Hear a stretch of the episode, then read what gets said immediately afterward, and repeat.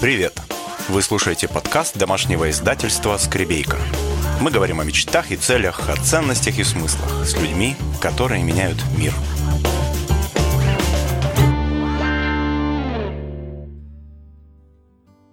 Доброе утро. Меня зовут Ольга Скребейка, я главный редактор домашнего издательства «Скребейка», где мы делаем рабочие тетради для взрослых и еще много всего замечательного, и очень-очень много говорим о письменных практиках, потому что эти рабочие тетради — это, с одной стороны, как мини-книга, а с другой стороны, это книга, которую заполняет сам человек, отвечая на вопросы, выполняя задания авторов. И вот один из авторов сегодня у меня в гостях. Это Дарья Кутузова, психолог, нарративный терапевт и специалист, я бы сказала даже не специалист, а мастер в письменных практиках. И вот вопрос, а что вообще такое письменные практики, как их можно определить?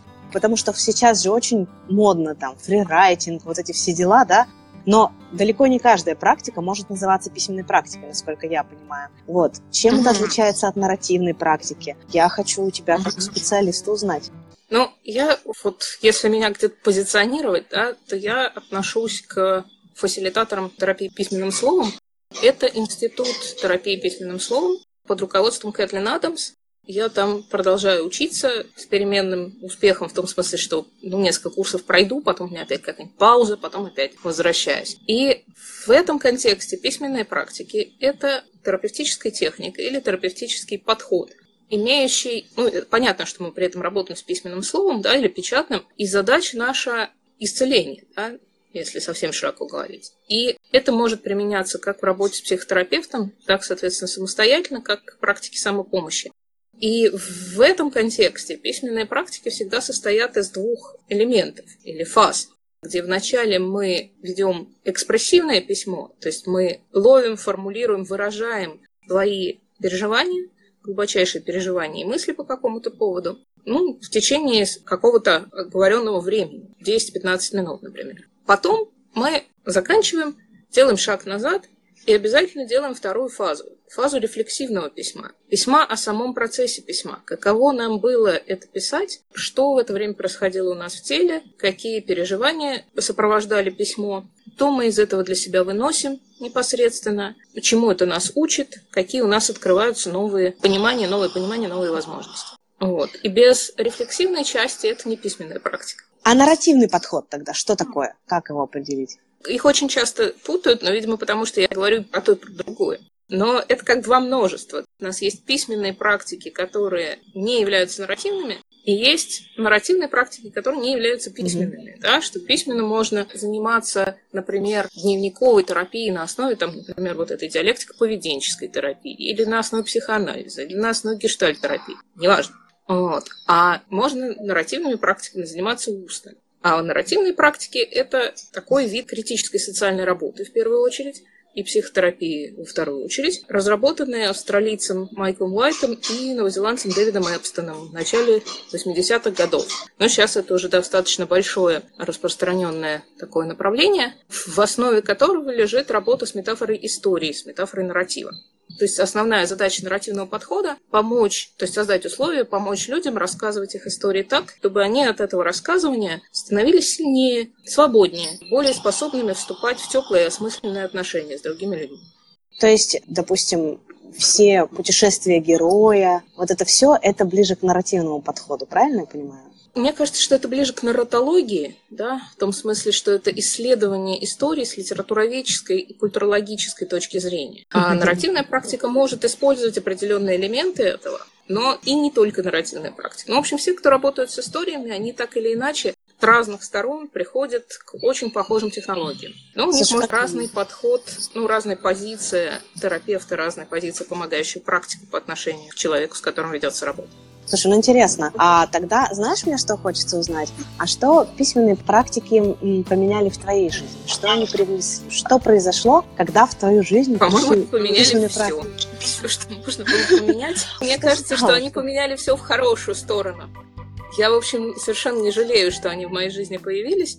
Я пишу очень давно, ну, лет с 12, 13, 14. И вот здесь вот есть на полочке большое количество моих дневников, там сзади, но еще пара полок в другом шкафу, потому что я никак не могу с ними расстаться, я вожу их с собой. И они мне помогали еще в подростковом возрасте понять, например, что думаю я и чего хочу я, а чего хотят другие люди от меня, например. Где mm. я точно уверена в том, что со мной происходит, и то, что я чувствую, где я сомневаюсь. То есть я довольно часто сталкиваюсь с тем, сейчас меньше уже, правда, что я чувствую одновременно очень много разного, таким комком.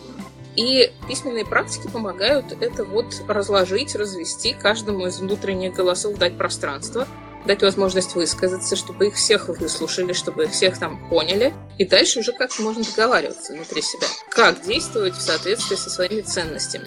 Мне больше всего помогает, конечно, что вот это вот пространство для встречи с собой, оно позволяет додумать мысли.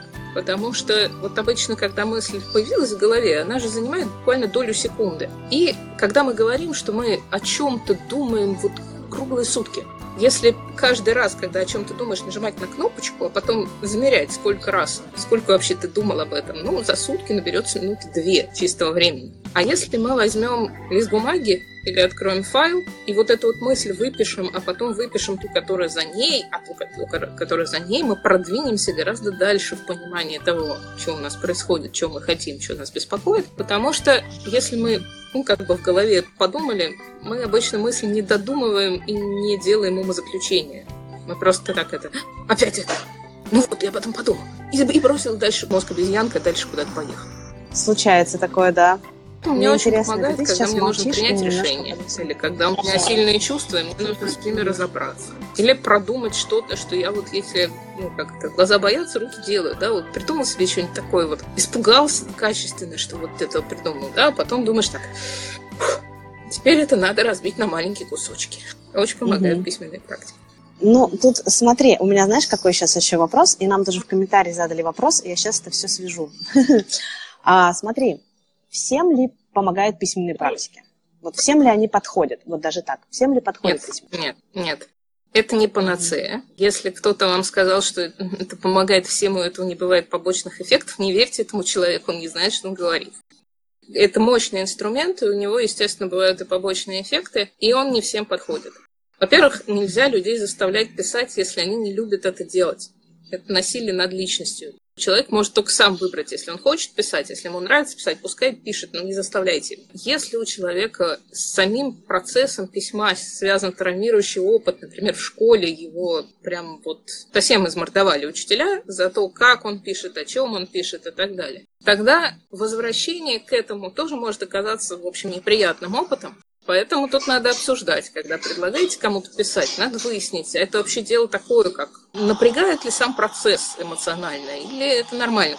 Опять же, большинство нас почти все время находится в пределах некоторой психической так называемой нормы, да, где наши чувства не они нас контролируют, а мы их контролируем, и мысли у нас вроде как бы достаточно связанные. И реальность мы воспринимаем так, что она нас не сильно пугает, и нам не хочется никого убить, да, ни себя, ни окружающих. Но бывают такие состояния, а у некоторых людей бывают чаще, чем у других, когда чувствуешь, что ну, все выходит из-под контроля. И в этом случае самостоятельно лучше не пробовать, а в присутствие профессионала, так сказать, с осторожностью, очень понемногу. Потому что я про это на каждом углу говорю, про то, что те самые утренние страницы по три страницы с утра не всем подходят, и некоторым становится хуже что если есть хоть какие-то сомнения, что от этой письмен... от какой-то письменной практики вам или человеку, с которым вы работаете, может стать хуже, тогда, значит, если вообще что-то выбирать, надо выбирать упражнения, ориентированные на позитивный опыт, и максимально структурированные. То есть либо на маленьком листочке, либо всего 5 минут, либо по пунктам. Вот. Потому что главное не навредить. А уж если мы в такой какой-то более устойчивом положении находимся, тогда, конечно, можно заглубляться, уходить куда-то творчески, подходить к этому всему. Насколько я помню, у тебя есть целый ролик про безопасность в письменных практиках, и я обязательно дам на него ссылку, чтобы тоже посмотрели, да? Но просто девушка сама задает такой вопрос. Она говорит, что делать, если организм сопротивляется письменным практикам, хотя логика говорит, что это нужно делать? Что вот в этой ситуации можно сказать? Не надо себя насиловать. Способы самопомощи и терапевтические способы письменными практиками не исчерпываются. Если они не идут, значит, надо начать с чего-то другого. Потом можно вернуться, попробовать еще раз. Они же всегда доступны. Это не то, что как троллейбус, да, хоп, надо впрыгнуть, иначе он уйдет. Все ссылки, имена и названия, которые мы упоминаем в эфире, вы найдете в блоге издательства www.skribeyka.ru. Прямая ссылка в описании подкаста. Дарья, я хочу представить тебя еще с одной твоей такой обновленной стороны, но я никак не могу выговорить это слово. Поэтому скажи, пожалуйста, о своем новой направленности твоей еще сама. Тут мне вспоминается Рина Зеленая, кажется, которая говорила, что филолентово это слово, которое она всегда выговаривает с разбегу, да? Да. Психонейроэндокринная иммунология – это слово, которое я тоже выговариваю с разбегу, с большого разбега. Вот. И это, в общем, наука, как разум влияет на тело, а тело влияет на разум, где вот эта вот точка их пересечения, и как мы можем себе помочь, помочь окружающим, зная, за какие рычажки потянуть, чего добавить, что убрать, чтобы что-то поменялось. У этого всего очень много сторон, и кроме письменных практик, которые тоже к этому относятся, я сейчас занимаюсь еще, извините, едой. Вот, тем, как разная еда влияет на то, как люди себя чувствуют тут и в остальном теле. Супер. Дарья, слушай, готовясь к эфиру, я, знаешь, во-первых, собрала вопросы наших читателей, а во-вторых, сейчас сама об этом размышляю и хотела с тобой поговорить вот о чем. Вот смотри, ведь письменные практики, ну, для меня это уже больше, чем просто инструмент, с помощью которого я могу наводить порядок в своих мыслях, да, там еще что-то. И я пытаюсь сейчас сформулировать слова, что это еще что-то большее. Это может быть как принцип мышления такой, да, кто-то об этом писал, что я не знаю, о чем я думаю, пока я не напишу об этом. Это как способ разбираться со своими, например, сложными эмоциями, да, когда я не бегу их резко куда-то выплескивать, когда я знаю, что я могу сесть, написать про них и выйти из этого в другое состояние. Может быть, ты тоже что-то можешь к этому добавить, потому что ведь письменные практики это не, не только вот инструмент, который вот для этого, а это же что-то больше. Что это для тебя? Ну, вообще, люди дневники начали вести больше тысячи лет назад, если мы можем вспомнить, да, Сюэсанагон и книгу «Изголовье» по-разному переводили, да, еще в Европе были средние века, а в Японии люди уже вели дневники достаточно эстетическим, как всегда у японцев, способом. Это тоже был способ осмысления, способ запечатления, способ такого диалога с миром и угу. преобразования мира тоже, способ оставить свой отпечаток. И это была форма искусства. В Европе дневник был формой разговора с Богом у многих теологов, да, у многих монахов, например. То есть вся та же исповедь блаженного Августина – это, по сути, дневниковый разговор с Богом и с собой. И это продолжалось, в общем, довольно долго именно в таком режиме. И 17 века, например, у квакеров письменные практики в виде ведения дневников являются одной из основных форм духовной практики. Так что это не только психогигиена, это еще и форма, способ привязать себя, да, как Одиссей к мачте, привязать себя к чему-то, что тебя удерживает, дает тебе форму, направление, позволяет не метаться, так сказать, по воле ветра и волн. Потому mm-hmm. что пока мы их не сформулируем mm-hmm. для себя, мы не можем сказать, действуем мы с ними в согласии или нет. А ценности эта штука настолько абстрактна, мы же не можем их пощупать сейчас. И для того, чтобы додуматься, в чем, собственно, вот мои уникальные ценности. Может быть, они, конечно, не уникальные, едва ли, потому что мы принадлежим к разным сообществам и разделяем их ценности. Но чтобы сформулировать, чем, собственно, они являются, нам нужно столько слоев своего опыта пройти. Это очень трудно сделать, не записывая, потому что мы будем с высокой вероятностью просто ходить кругами. Потому что когда ты записал что-то, ты это, в общем, додумал, да, дал ему дозреть и освободилось место для чего-то нового. Поэтому никогда не знаешь, начиная писать, к чему в конце концов придешь. Приключения? Однозначно, однозначно. Слушай, меня спросили, а если мне страшно начать писать, потому что а, мне страшно начать раскрываться, и есть страх, например, сильных эмоций. Здесь есть несколько моментов. Если мы пишем для себя, мы должны позаботиться о тайне собственной частной жизни. Потому что чаще всего нам страшно писать, потому что у нас в прошлом был опыт, что кто-то не тот и не тогда прочел наши записи, и как-то это нам сильно откликнулось. Но это вообще переживается как вторжение, как предательство, да, когда кто-то открывает без вашего разрешения ваш дневник, который ваше пространство приватности, самых, так сказать, тайных, сокровенных мыслей. Но даже если представить себе, что да, вы сейчас сидите в абсолютном уединении, и никто не придет и не влезет туда, но все равно страшно раскрываться. Перед кем страшно? Кто эта внутренняя фигура, чье мнение и чья позиция настолько страшна? Это с одной стороны. Потому что Если нам что-то не дает писать, возможно, это что-то не дает нам много чего еще. Можно попробовать на это бережно посмотреть, но здесь как раз вторая важная сторона этого вопроса про то, что не надо ломиться туда, куда есть опасения, что не стоит. Потому что мы, в общем, с тобой живем уже довольно много лет, и мы знаем, где у нас уязвимые места, где то самое тонкое, где рвется, и поэтому имеет смысл соблюдать технику безопасности, про которую я всегда говорю, и бережно к себе относиться. Можно начать писать с чего-то более безопасного. Да? Mm-hmm. О каких-то вещах писать страшнее, о каких-то вещах писать не так страшно. Есть вещи совершенно нейтральные, есть вещи приятные, позитивные, укрепляющие нас. Можно попробовать начать с них, если хочется создать у себя привычку писать. Ну, про дневник благодарности знают вообще это из каждого столба уже доносится, это очень здорово. Можно записывать просто приятные впечатления, какие-то моменты, которые сделали этот день уникальным в хорошем смысле. Можно записывать хорошие воспоминания. Если страшно погрузиться куда-то очень надолго и не вынырнуть обратно, то надо заныривать совсем на чуть-чуть. То есть писать не километр, а несколько строчек. Можно по пунктам. Это всегда поддерживает, когда их немного. Можно взять маленький листик. Кстати, про маленький листик это очень классно. Слушай, спасибо тебе большое за ответ. Еще у меня была забавная переписка по поводу письменных практик следующего характера. Мне пишут, писать по 40 минут утром. Норм практика. Я говорю, ну, а вам это нравится? Вам в этом комфортно?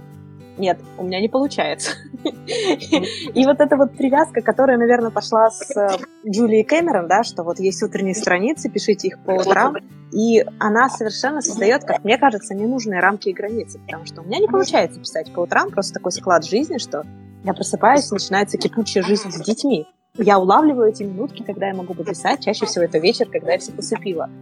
Но больше еще удивления вызывает такой момент, когда я людям говорю, что утренние практики вообще-то подходят не всем. Давай мы еще коротко проясним, почему это не так. Конечно. Во-первых, если вы каждый день просыпаетесь примерно в одном и том же расположении духа, то вам очень повезло, и вы редкий человек. Потому что существенная часть людей каждое утро не может с вечера предсказать, в каком настроении и состоянии они проснутся с утра. И очень часто силу нашего состояния здоровья, в силу того, что там, я не знаю, а мозг у нас недостаточно хорошо за ночь там очистился, детокс там произошел, что-то еще. В общем, с утра какое-то настроение такое вот, не самые конструктивные мысли в голову лезут, не самые конструктивные чувства. А так вот, значит, и заставляешь себя вот сел там, едва разлепив глаза, и пишешь, ну потому что надо же, сказали же, что надо 40 минут три страницы А4 вынь да положь. И пишешь. И вот когда ты это записываешь, что у тебя в голове, оно от этого становится более реальным. Так бы ты сказал, так, сейчас все, душ, зарядка, кофе, погулять, все.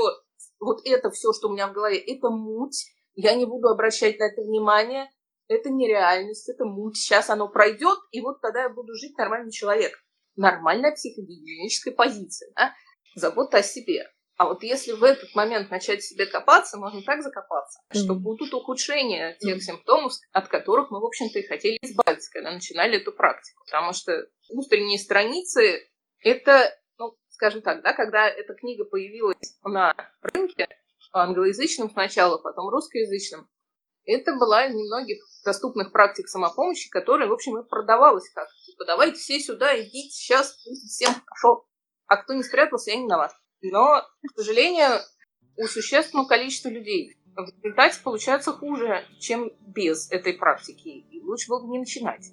И, собственно, об этом очень много пишет Кэтлин Адамс, чью книгу, наконец, перевели недавно на русский язык, который не никак путь к себе. Она как раз проводила исследование, что с людьми бывает после утренних страниц. И из этого она вывела свои правила, что письменные практики должны быть структурированными в том случае, если у человека достаточно высокий уровень стресса. Чем более высокий уровень стресса, тем более структурированными они должны быть. Вот если вы представите шкалу да, от единицы до 10, где 10 это полный ужас, паника или хочется всех убить, а один это нирвана, то вот где-то, начиная с 7-8, если вы обнаруживаете себя на этой точке, вот в этот момент писать не надо. Надо сделать что-то, чтобы снизить стресс сначала. И если вы находитесь где-то между пятеркой и семеркой, то тут нужны структурированные письменные практики. Это хороший такой способ отследить, а где мы сейчас находимся и не делаем ли мы себе хуже. Потому что если от письменных практик стало хуже, значит мы что-то делаем не так. Слушай, это, это очень важная шкала. Это прям очень важное пояснение такое. Я думаю, что этим можно будет воспользоваться каждому и всегда перед письменными практиками, mm-hmm. да, такая короткая самодиагностика. Ребята, дневник как путь к себе, я очень рекомендую. Там как раз и структурированных практик очень много. И ответов на все-все-все вопросы, которые связаны с дневниками, вот буквально как энциклопедия для тех, кто хочет начать вести дневник. После каждого эфира мы получаем отзывы и благодарности от вас, дорогие слушатели.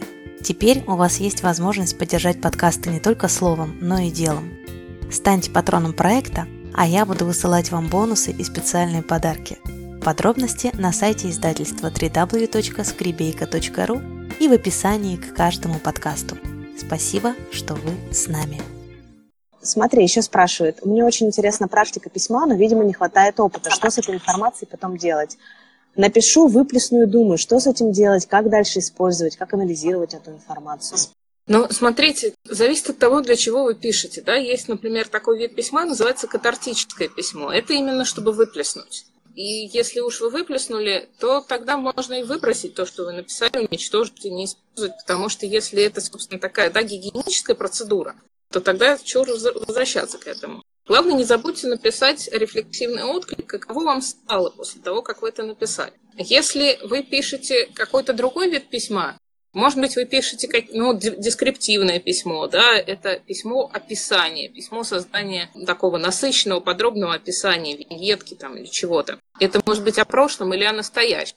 Тогда к этому, естественно, можно возвращаться, особенно если вы пишете о чем-то хорошем, всегда приятно перечитывать, или если вы пишете об уроках, которые вы извлекли из сложной ситуации, тоже всегда пригодится. Главное, не забывайте ставить дату, когда вы писали, потому что иначе можно запутаться. А когда есть датирование, то всегда можно вернуться и сказать, так, ну вот там в 2014 году я по этому поводу думала это, а вот в 2018 я думала уже другое. Интересно, что произошло. И можно отслеживать свое собственное развитие, сравнивать и так далее.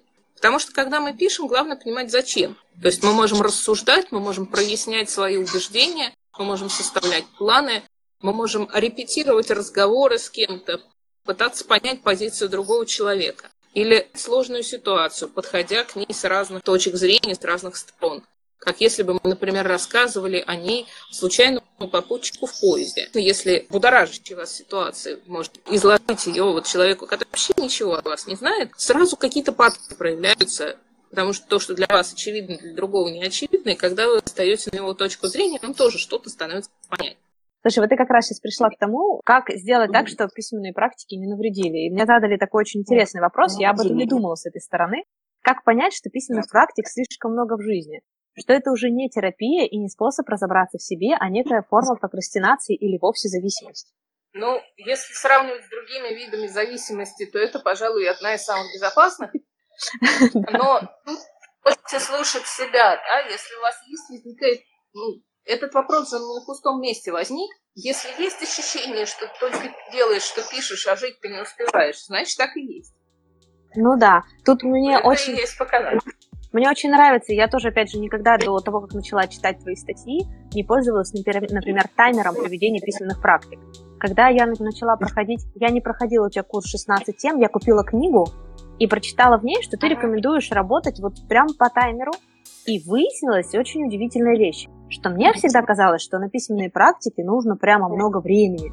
Нужно сесть, создать себе окружающее пространство. Ну, короче, все то, что тебя отодвигает, отодвигает от этот перфекционизм от любого начинания. И когда я села и включила таймер, и взяла вот тему, на которую ты мне рекомендовала, книга твоя рекомендовала, да, мне писать, и начала отвечать, я вдруг поняла, что и 10 минут — это много. И вот они еще и не закончились, а я уже столько всего написала. И получается, что таймер это то, что может ограничивать хотя бы по времени, если есть вот такая боязнь, что слишком много стало, да, вот у меня есть 15 минут, я в них пишу, как вариант. Таймер прозвонил и свободен, да. Здесь скорее вопрос, зачем мы пишем, да. Потому что если мы пишем, чтобы решить какую-то конкретную задачу, да, например, подготовиться к серьезному разговору, который у нас вот буквально там через несколько дней или даже, может быть, завтра, то тогда мы будем брать столько времени на письменные практики, сколько нужно, чтобы там пройти всю структуру этой письменной практики, все упражнения и выйти на какое-то решение для себя, на описание своей позиции. Но если речь о том, что мы хотим создать у себя регулярную практику, надежды, что это нас будет поддерживать, структурировать, что это будет время для того, чтобы мы могли встретиться с собой, выслушать себя, услышать что-то очень важное изнутри, то тогда мы можем выделить действительно конкретное ограниченное время. Какие-то дни, может быть, чуть больше, какие-то чуть меньше. Это тоже зависит от нашего состояния, потому что, ну, ты говоришь вечером, когда ты всех усыпила. Может быть, ты сама при этом уснула, сидя за кухонным столом. И какие здесь письменные практики? Не надо себя заставлять, если это уже прямо вот никуда не лезет. Скорее, да, может быть, маленькие кусочки, распределенные в течение дня, в зависимости от того, собственно, для чего ты пишешь. В той же самой книжке Сейчас буду себя цитировать из книжки. Если мы хотим выразить, сформулировать, найти что-то важное по поводу нашего собственного мировоззрения, убеждений, целей, ценностей и так далее, для этого лучше всего использовать то время, когда у вас лучше всего работает мозг. Потому что чаще всего мы это время отдаем кому-то, работе, особенно не на себя. Но если попытаться как-то из этого дела вырезать для себя хотя бы 10 минут, то они оказываются очень хорошим вложением времени. Потому что утро – это хорошее время для настройки и раскачки. Вечер, он бывает хорош для подведения итогов, если на них есть силы какие-то. Еще вечер бывает хорош для работы с воспоминаниями из прошлого, потому что потом во сне мозг дорабатывает то, что удалось там раскопать, процесс продолжается. Это мои основные наблюдения, какие типы письменных практик лучше годятся для какого времени суток. Слушай, это еще одна разбивка. Письменной практикой по времени суток. Это еще интереснее. Все страньше и страньше. Мы с тобой сейчас, смотри, рассмотрели два полярных случая. Первый случай, я вообще там, мне страшно писать, да, и вот мы уже всю эту неделю говорим о том, а что если мне страшно начать? При не страшно начать, а я не знаю, с чего разогнаться. Потом мы с тобой рассмотрели, а что если я не, не останавливаюсь в письменных практиках вообще? И ты еще а, отметила вот этот важный момент, регулярная письменная практика. И даже я, слушай, сейчас открываю для себя, что моя практика, например, это ведение дневника чаще всего, да. Я веду дневник, я записываю события дня, открытия, мысли, что у нас происходит. Параллельно у меня есть еще детский дневник, куда я просто фиксирую разные зарисовки из жизни, такие всякие интересные штуки, которые мечтаю однажды перевести в фотокнигу с картинками и со словами, как я уже сделала, таких пять штук. Но, похоже, мне не хватает структурированности как в жизни, так и в практиках, как раз для того, чтобы использовать их не только как фиксацию, а именно как еще более глубокое исследование себя. Это вот прям сейчас для меня открытие ты сделала. Спасибо большое. Скажи, пожалуйста, меня иногда спрашивают, ведь есть разбивка какая-то письменных практик по темам, да?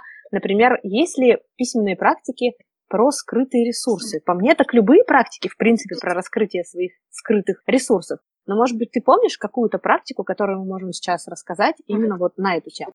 Ну, знаешь, это упражнение, оно есть и у Кэмерон, оно есть и у Барбары Шер. Список всего, чем вам когда-либо хотелось стать или кем.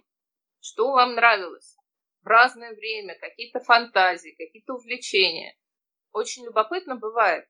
Этого как раз там у них нет, но я это вывела из аэропрографа, что можно взять и написать некоторую хронологию в своей жизни. Ну, многие из нас параллельно с жизнью вот, в окружающем нас повседневном мире живут еще в мире фантазии. Что-то у нас там происходит, какие-то драматические сценарии разворачиваются, кто-то кого-то спасает. В общем, незаписанные романы все время, какое-то кино. И можно записать, если мы помним свои фантазии разных лет, о чем я фантазировала, когда мне было 5, а 10, там, 12, как, запом... Бывали, были ли какие-то периоды, вот что там было какие роли мне там хотелось играть, в каком жанре это все происходило. Может быть, там что-то осталось не раскрытое, да, вот какой-то теме потенциальности, говорит э, Пробов. Что-то нас зажигало, мы хотели бы этого больше привнести в свою жизнь, но почему-то пока не принесли. Но никто не говорит, что нельзя. Да, можно попробовать. Еще у того же Пробова есть практика, которую я перевела как бусины это как раз тоже про такие моменты из прошлого, в которых было ощущение встречи с чем-то большим, чем ты сам. И ощущение тоже потенциала, возможности чего-то очень важного, которое вроде как бы обещало сбыться, начало сбываться, но как-то вот и не очень, может быть, и сбылось потом. И идея в том, чтобы вернуться в памяти вот в эти события. Как правило, мы о них мало кому рассказывали. Они для нас очень энергетически насыщенные и выбиваются за рамки обыденного. И вроде как бы не расскажешь в обычном разговоре о таком человеку. И вот их надо описать и дальше попытаться для себя сформулировать небольшую, ну, мантру, да, или мантру, ключ какую-то вот, да, в чем суть этого события, в чем суть этого потенциала, что бы хотелось привнести в настоящее. Ну и дальше ее можно будет повторять, напоминая себе о том, что хотелось бы привнести. И, ну, у этой практики есть тоже такой квазителесный аспект. Речь о том, что прежде чем это все записывать, надо это как-то пережить себе. Слушай, это интересно. Ты сейчас говорила, я еще вспомнила, что иногда здорово записывать тем людям или тем событиям, которые вызывают хоть немножко, но щекочут чувство зависти. Например, ты видишь, как кто-то выступает на большой сцене, и его слушают люди, да, например. И ты понимаешь, что что-то вот, вот что-то тебе завидно как-то, значит, есть этот потенциал в тебе. Но есть один момент такой рискованный, да, когда то, что у другого человека в жизни вызывает у нас зависть, связано с доброй волей третьих лиц. Например, вау, какая у них семья, как, какие у них отношения с мужем, какие у них отношения с детьми. У меня-то так не так. Да? И от зависти в эту сторону мало чего меняется. То есть здесь можно как раз очень сильно закопаться, и здесь, может быть, более важными были бы письменные практики, которые позволяют вообще да, выйти за пределы этого квадрата в котором есть это чувство зависти, может быть, ощущение несправедливости, что вот им дают, а мне не дают, а я же тоже заслуживаю. Разница там мобилизующая это чувство или парализующее. Да? Есть ощущение, что мы можем куда-то двигаться, или есть ощущение, что мы в ловушке, в тупике, в капкане. Угу. Капкан совсем не надо. Слушай, это классно ты сейчас что-то разграничила. Вообще, наверное, ко всему в жизни можно внимательно относиться и спрашивать себя, это меня сейчас мобилизует или парализует? Что это сейчас со мной происходит? Вообще письменные практики как способ внимательно замечать, что происходит со мной, вот это, пожалуй, то, за что я и готова рекламировать, и постоянно это, в общем-то, делаю. Мне прислал вопрос человек по имени Вадим. Он спросил про то, какие могут быть медленные письменные практики в противоположность быстрому фрирайтингу. Да, потому что часто рекомендуется писать как можно быстрее. Могут ли быть какие-то письменные практики, когда важные мысли не прорываются в толпе через цензора, а медленно проступают в тишине? когда главная проблема не цензор или недостаток креативности в кавычках, а шум и хаос. И задача в том, чтобы этот шум и хаос приглушить, освободив пространство для тихого голоса, говорящего важные вещи. Сильный вопрос. Мне поэтому было бы очень жалко его не озвучить. Я на самом деле тоже много об этом думаю. Как раз для меня это связано с тем, что мы говорили про утренние страницы. Нужно ли писать все, что есть в голове? Потому что часто там муть, да, ну, шум и хаос. И кто-то в нее там откуда-то налетело в голову, не знаю, из соцсетей, тоже сейчас телевизор посмотрит. В общем, откуда-то налетело. И если пытаться это все время выливать, оно все равно оттуда там будет появляться. И этот океан невозможно вычерпать ведрами, и нужно делать что-то другое. Я здесь думаю о нескольких вещах. В первую очередь я думаю о каких-то приемах терапии выразительными искусствами. Да, тут медленные письменные практики, в которых могло бы проступить что-то важное, часто оказываются связаны, например, с движением. Да? Вот у Александра Гершона есть практика медитации движения письмо. Это очень хороший способ дать проступить чему-то очень важному. в результате чаще всего получается поэтический текст, по крайней мере, по следам того, что я вижу. То же самое можно делать с коллажами. То же самое можно делать со спонтанным рисованием. Можно просто пытаться выразить то, что мы чувствуем, и то, что для нас вот свербит да, внутри, не в прозе, да, потому что в прозе очень много слов связок, там есть требования грамматической структуры, которые часто оказываются вот этим самым шумом, а не free writing, а free verse writing, да, написание свободного стиха.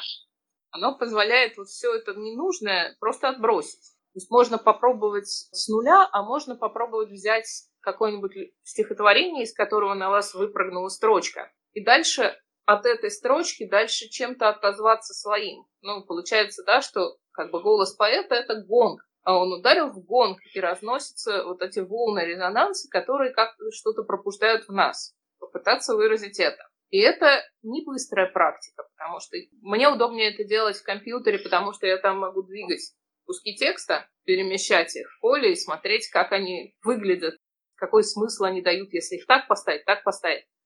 И это занимает время, но это совсем другой эффект дает. Этим я никогда не занимаюсь этим днем, я занимаюсь этим ночью. Это такое специальное занятие, требующее совсем глубокого уединения, погружения. Вот. Вот так я, пожалуй, отвечу на вопрос Вадима. Что касается рекламы регулярных Спасибо. письменных практик. Граждане, занимайтесь письменными практиками. Потому что письменные практики могут помочь вам выразить разные чувства, которые, будучи невыраженными, останутся у вас в теле и наделают там много нехорошего, если им только позволить. А если вы будете регулярно заниматься письменными практиками, вы сможете... Это примерно как чистить зубы, да? Если уже там есть какие-то проблемы, это их не полностью решит, но как-то поддержит в решении. Я пока зачитаю еще один комментарий. Он интересный, как раз к медленным письменным практикам нам написала Александра. Для меня медленной письменной практикой стало практикование навыка письма не ведущей рукой, для меня правой. Когда я освоила сам навык, я смогла записывать мысли какие-то правой рукой, и это очень глубокие переживания может вызвать. Тоже вариант, как, как чего-то, чего раньше не делал и делаешь по-другому, да, ведь тоже может быть такое. Ну да, там будут задействованы другие центры в мозге, и, соответственно, другие нервные пути, другие ассоциативные пути, и поэтому можно написать не ведущей рукой что-то, чего бы ты никогда не дописался ведущей. К сожалению, для меня это не работает, я амбидекстер. Но видишь, для кого-то работает. В качестве еще рекламы письменных практик, дорогие граждане, как хорошо начала Дарья, занимайтесь письменными практиками. Это поможет вам выстроить в том числе лучшие отношения с собой, с другими, с миром. И к вопросу опять, вот ты сейчас интересно сказала, что можно от стихотворения оттолкнуться, да, даже от какой-то строчки в стихотворении. У меня часто получается оттолкнуться от цитаты. Цитаты, которая меня глубоко чем-то вот зацепила, что я обратила на нее внимание. И вообще, даже если не знаете, с чего начать и как расписаться, мне помогает просто даже что-то переписывать, какой-то кусочек текста, статьи, книги, в общем, чего-то, что, что меня затронуло. И это прям как стартовый такой, для запуска стартовый крючок. Если говорить про отношения, у меня вот эта история такая, она меня очень развернула в один момент. Я же умная, и был у меня конфликт с моим дорогим супругом. Я, как умная, решила этот конфликт вылить на бумагу. Мы еще географически находились в разных точках. И я решила, что я напишу ему неотправляемое письмо, где я вот изолью всю свою боль, грусть, обиду, досаду и все вот это вот. И я начала писать, и потом я решила, что мне еще надо вытащить метафорическую карту. А у меня есть разные метафорические карты, какие-то просто с картинкой, у меня какие-то еще со словами. И вот я вытащила карту со словами, и там было написано буквально одно предложение, которое мне сказало, все, что ты можешь сделать, ты можешь быть примером радости. Разворот на 180 градусов произошел, неотправляемое письмо даже не дописалось, и моя мысль пошла в русло, а как я могу быть примером радости. И вот это для меня в том числе про отношения. Друзья, Улучшайте отношения с миром, от этого же улучшится, в общем-то, вся ваша жизнь. И письменные практики прекрасный для этого способ. Дарья. И они не дают побочных эффектов на печень. Да, не дают побочных эффектов. Прекрасно. Спасибо, Дарья, огромное за еще один замечательный эфир. Еще больше подкастов, статей и прямых эфиров вы найдете на сайте www.skribeyka.ru